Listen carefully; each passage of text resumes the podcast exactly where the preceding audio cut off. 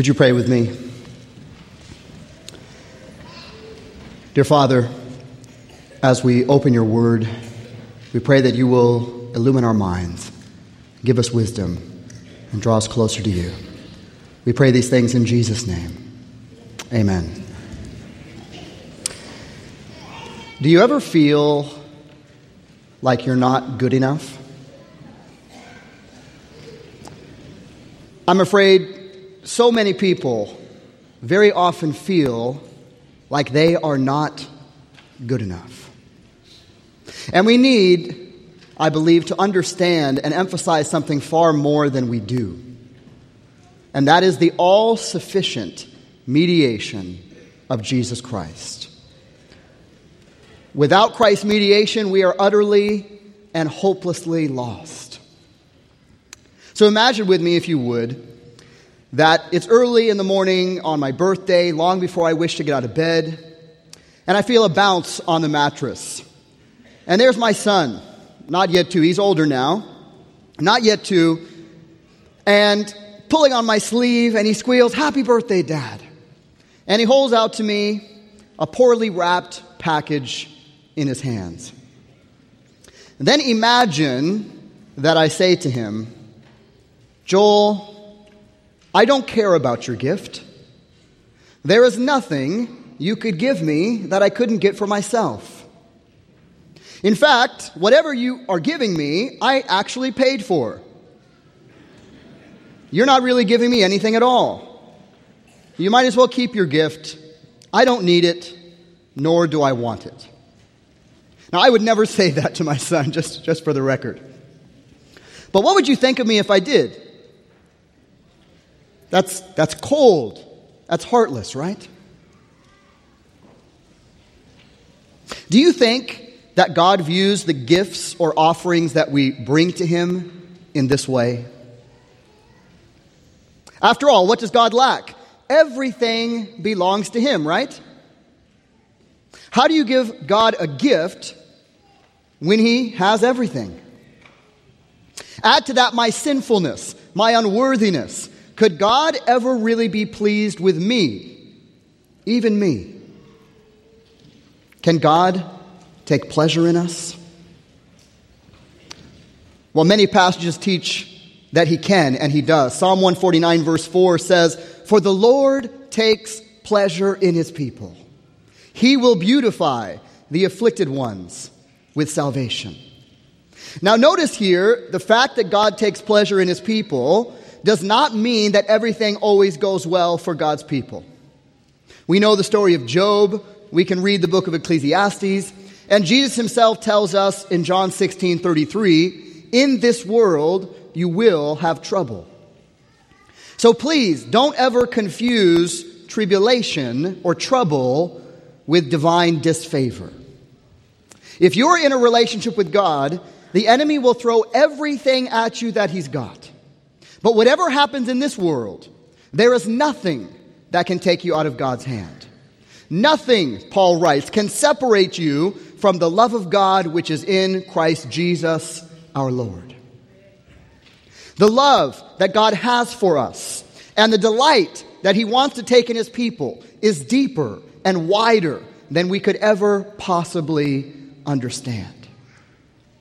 There are many examples of the pleasure that God takes in His people. One is found in Hebrews chapter 11, verse 5. It says, By faith, Enoch was taken up so that he would not see death. And he was not found because God took him up. For he obtained the witness that before his being taken up, he was pleasing to God. Don't you want to be pleasing to God?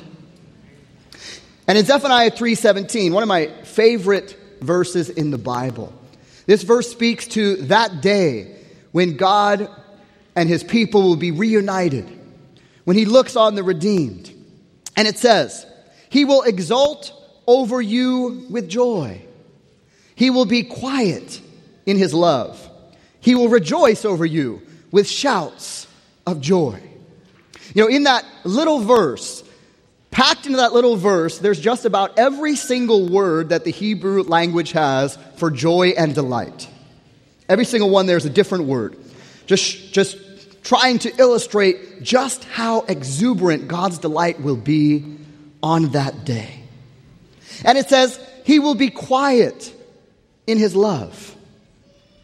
Have you ever been speechless by beholding something beautiful or something amazing?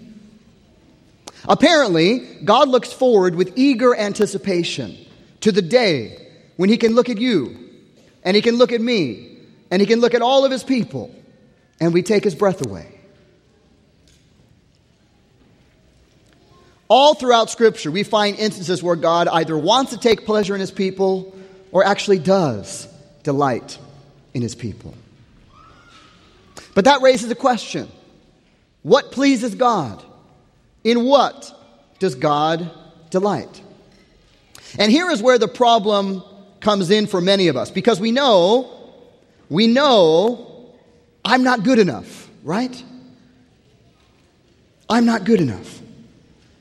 Proverbs 15, 8 through 9 says, The way of the wicked is an abomination to the Lord, but he loves the one who pursues righteousness. Proverbs 11, 20 adds, The perverse in heart are an abomination to the Lord, but the blameless in their walk are his delight. And Psalm 146 8 says, The Lord loves the righteous. Well, now we have a problem, don't we? Because how many of us are righteous? How many?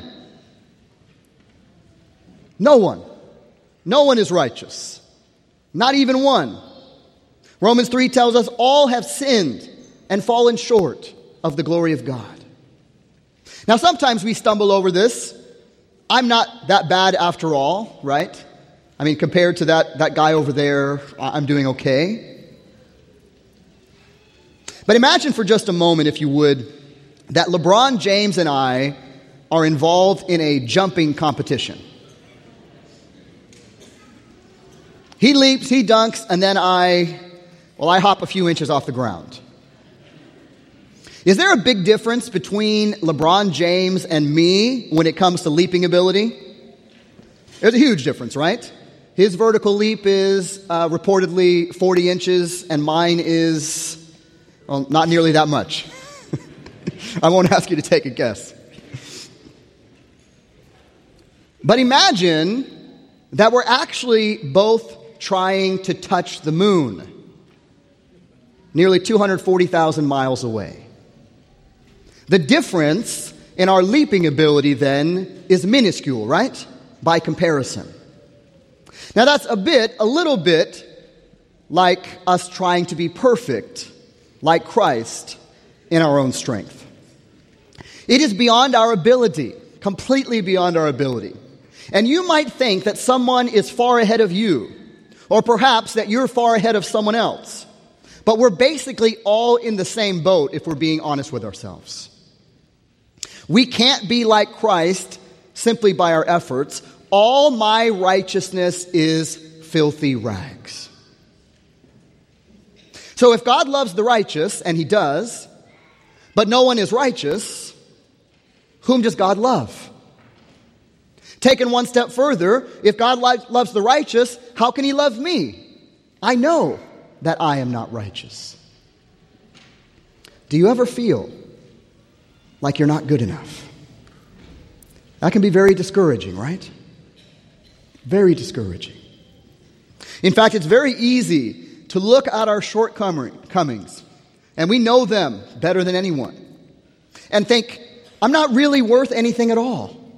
How could I ever be pleasing to God? It's not even worth trying. This is one of the enemy's biggest lies. And please don't believe it. It's true that I am unworthy, but it is not true that I am worthless. How much did Christ pay for us? How much was he willing to give for us? What price would you put on what Christ gave for us? An infinite price, right? Infinite price. Then you and I are of infinite value. We are not worthless, we are priceless. Ellen White, in her classic book, The Desire of Ages, she wrote, God desires his chosen heritage to value themselves according to the price he has placed upon them. God wanted them. God wanted you. Else he would not have sent his son on such an expensive errand to redeem you. This means not only are you valuable, supremely valuable, but so is that person that you might despise in your heart right now. Turn with me, if you would, to Luke chapter 15. In Luke chapter 15, Jesus tells three parables about joy in heaven. Many of you know them well. Luke 15, beginning in verse 4. And Jesus says, What man among you, if he has a hundred sheep and has lost one of them, does not leave the 99 in the open pasture and go after the one which is lost until he finds it? When he has found it, he lays it on his shoulders, rejoicing. And when he comes home, he calls together his friends and his neighbors, saying to them, Rejoice with me, for I have found my sheep which was lost. I tell you that in the same way, there will be more joy in heaven over one sinner who repents than over 99 righteous persons who need no repentance. Does God Himself rejoice over a sinner that was lost and is now found? Does it bring God pleasure when we return to Him? Of course it does. Then in verse 8, Jesus tells the second one.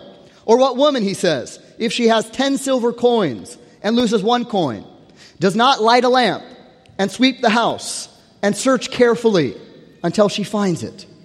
When she has found it, she calls together her friends and neighbors, saying, Rejoice with me, for I have found the coin which I had lost. In the same way, I tell you, there is joy in the presence of the angels of God over one sinner who repents. And sometimes I can't help but wonder what it would be like if we sought after those who do not know Christ with just a small fraction of the desire that God has for them, with just a small fraction of the value that God places upon each and every one of them. Then Jesus tells the most well known, the parable of the prodigal son. You know the story an estate owner's younger son requests his inheritance early, almost as if to say he wishes his father were dead already. His father grants the request. But before long, the son has squandered his entire inheritance, and he's reduced to wishing that he could eat from the pig's trough, an unimaginable state, especially for a Jew, considering the uncleanness of swine. But as he is doing so, the text says in Luke 15, verse 17, he came to his senses. He said, How many of my father's hired men have more than enough bread? But I am dying here with hunger. I will get up and go to my father, and I will say to him, Father, I have sinned against heaven and in your sight. I am no longer worthy to be called your son. Make me as one of your hired men. So he got up and came to his father. But while he was still a long way off, while he was still a long way off, his father saw him and felt compassion for him. And he ran and embraced him and kissed him. This is an amazing picture of the love of the Father for the prodigal son. We might be so familiar with it that we don't recognize it. He runs out to meet him, a Lord running out to meet a visitor. This was not considered dignified, was not noble behavior of the time, but he did not care. He runs out to meet him. And he says, Let us eat and celebrate, for this son of mine was dead and has come to life again. He was lost and has been found. And they began to celebrate. And later, the father states to his other son, We had to celebrate and rejoice, for this brother of yours was dead and has begun to live, and was lost and has been found. If you reflect on this story, you can't help but notice the passionate and joyous love of the Father for his prodigal son who returned. The son had forfeited any right to his father's love and sympathy, disowning his father, squandering his inheritance. But when the father saw him, still a long way off, he felt compassion for him. He ran and embraced him and kissed him and I know you know this, but we may not reflect on it nearly enough. God is that Father. Just as He can be deeply hurt when we turn away from Him, He is overjoyed when we come to Him, even from the pig trough.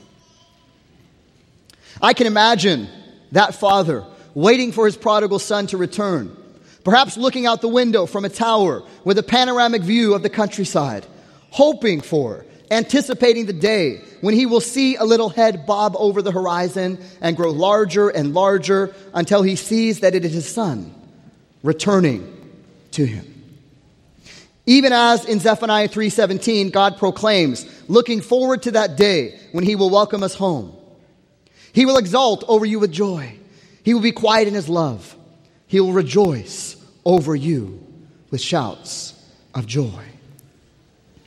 But you know that God doesn't just wait for us to come to Him, right? You know that He is seeking us, seeking us, calling after us. We don't come to Him first. We love because He first loved us. One day I was reading in Hebrews chapter 12, and I've read it a number of times, but every time I read the Bible, there's, there's something new. The riches of the Bible are inexhaustible. And it struck me as I was reading Hebrews 12, 1 through 2, it says, Let us run with endurance the race that is set before us, fixing our eyes on Jesus, the author and perfecter of our faith. And that might be the part that we're more familiar with thinking about. But notice the next part. It says, who for the joy set before him endured the cross. For what joy? What joy? The joy of saving his people. He looked through the darkness, and for the joy set before him, the text says, he endured the cross, despising the shame, and he has sat down at the right hand of the throne of God. If God values us this much and has given so much for us, what manner of people ought we to be? How should we live? How should we treat other people? 2 Corinthians 5 9 through 10, Paul writes, Therefore, we also have as our ambition, whether at home or absent, to be pleasing to him. For we must all appear before the judgment seat of Christ, so that each one may be recompensed for his deeds in the body according to what he has done, whether good or bad. But who? Who can stand in the judgment? You know, so many people among us struggle with just that question. And they sometimes damage themselves and damage others because of their insecurity about the judgment. My friends, bad theology does manifest itself in bad behavior, even in the church. We need our people to understand how they are saved by Christ and how they can have assurance in that salvation. And recognizing the grace that they have received, be abundantly gracious and loving to others.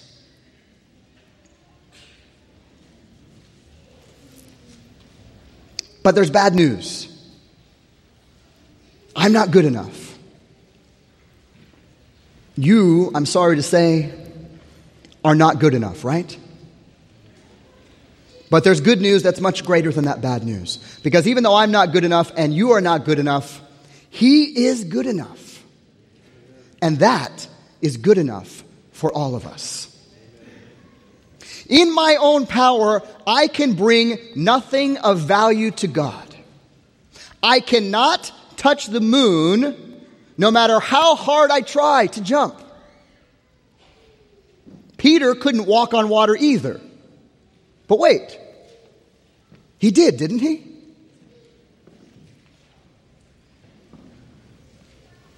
He walked on water as long as he was what? Looking at Jesus, the author and finisher of our faith. As long as he was looking at Jesus, he could walk on water. But as soon as he looks down or looks at himself, he sinks. But if he's looking at Christ, he can do the impossible. So, what is the key? The key is the mediation of Christ. Two steps, two points I want to briefly reflect on. First, God gives me and you grace prior to any response, prior to anything we do, prior to anything we think. He reaches out to us in grace. And secondly, secondly,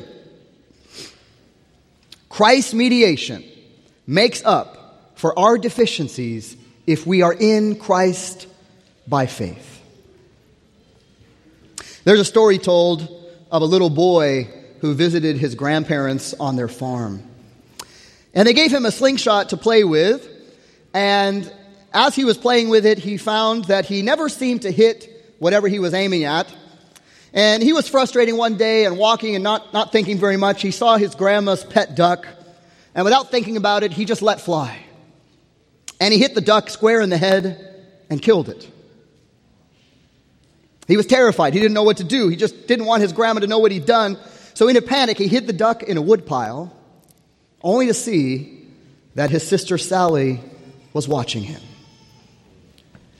She had seen the whole thing, but she said nothing. After lunch that day, Grandma said, Sally, let's wash the dishes.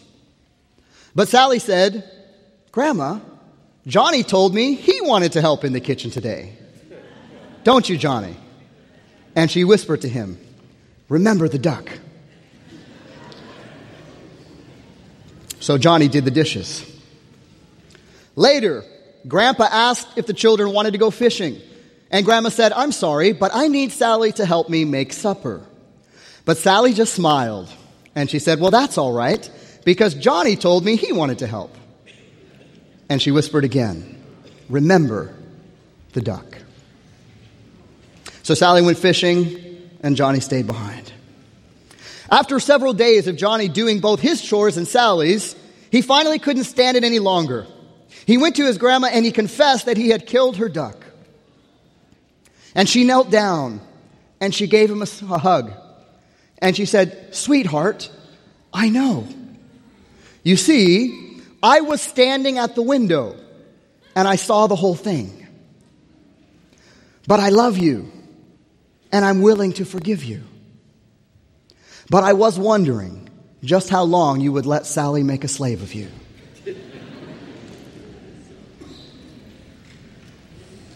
Whatever, whatever it is in your past, whatever sin or shortcoming the enemy keeps throwing in your face, whatever it is, Jesus was standing at the window. And he saw the whole thing. But he loves you. And he has made provision, full and free provision to forgive you. It is only because of his grace that any of us are here even now. So that is number one. God reaches out to us with grace first. While we were yet sinners, Christ died for us. And that brings us back to number two. Christ's mediation makes up for our deficiencies if we are in Christ by faith. What does that mean? It means that God takes what we offer, as soiled as it is, and Christ adds to it himself. Isn't that good news? Christ takes what we offer and adds to it himself.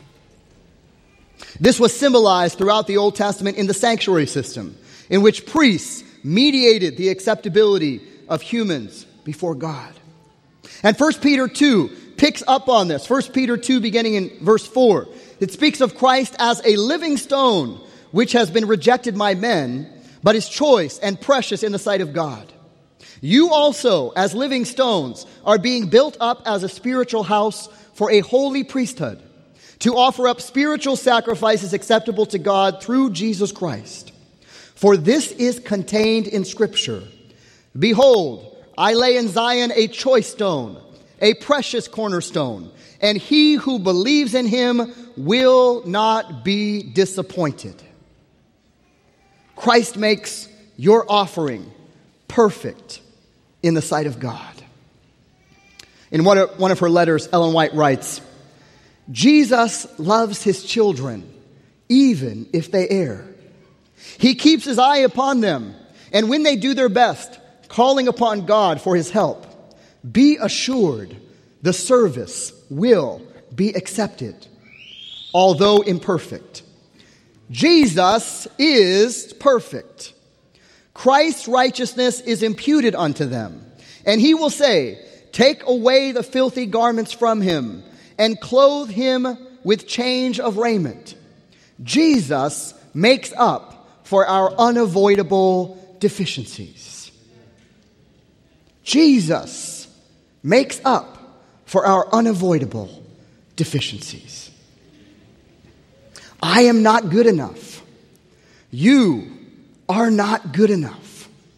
But He is good enough. And that is good enough for all of us. And we are told, we are told that we can be pleasing to God through faith in Christ. In the book of Hebrews again, Hebrews chapter 13, verse 15 and 16. Through him then, let us continually offer up a sacrifice of praise to God. That is the fruit of lips that give thanks to his name. And do not neglect doing good and sharing, for with such sacrifices, God is pleased. And in Romans 12, Paul writes, Therefore I urge you, brethren, by the mercies of God, to present your bodies a living and holy sacrifice, acceptable to God, which is your spiritual service of worship. And do not be conformed to this world, but be transformed by the renewing of your mind so that you may prove what the will of God is, that which is good and acceptable and perfect. Under this umbrella of divine mercy and divine mediation, God takes pleasure in even the smallest positive response to his love. And do you know what he delights in most? Do you know what he delights in the most? You know, the most loving thing you could do for me is to do something loving for my son. You know what he delights in most? When we love others, when we show God's love to others. This most precious message of the grace of God for us should not make us complacent, but should motivate us to be dispensers of God's love and dispensers of God's grace to everyone around us, to everyone with whom we come into contact. If we truly recognize the unmerited favor and grace that God has bestowed on us, we should respond by being an active, practical blessing to others. You have freely received, therefore, freely give. Hebrews 11 tells us again, without faith it is impossible to please him, but by faith we are pleasing to God. We can reflect his love. So imagine once again that my son brings me a gift. Daddy, for you. Maybe it's an ugly tie. Maybe it's the ugliest tie I've ever seen. But do I say to Joel, my son, this is the ugliest tie I've ever seen? It's not worth anything to me. No, I don't say that at all. In fact, by itself, that tie is of little or no value to me. But the loving Father delights in it and prizes it as a treasured possession because it was given to him as a token of his Son's love. In much the same way, I can never merit God's love. I have nothing of my own to give him since all that I have has been given to me. However, I can, through faith, and because of Christ's work on my behalf, respond in ways that please God, similar to the way that a human father is pleased when his son brings him a gift which is otherwise worthless. In this way, God truly loves the righteous because those who respond to God by faith are accounted righteous in his sight through the mediation of Christ. I am not good enough, and you are not good enough. But he is good enough, and by faith, that is good enough for all of us.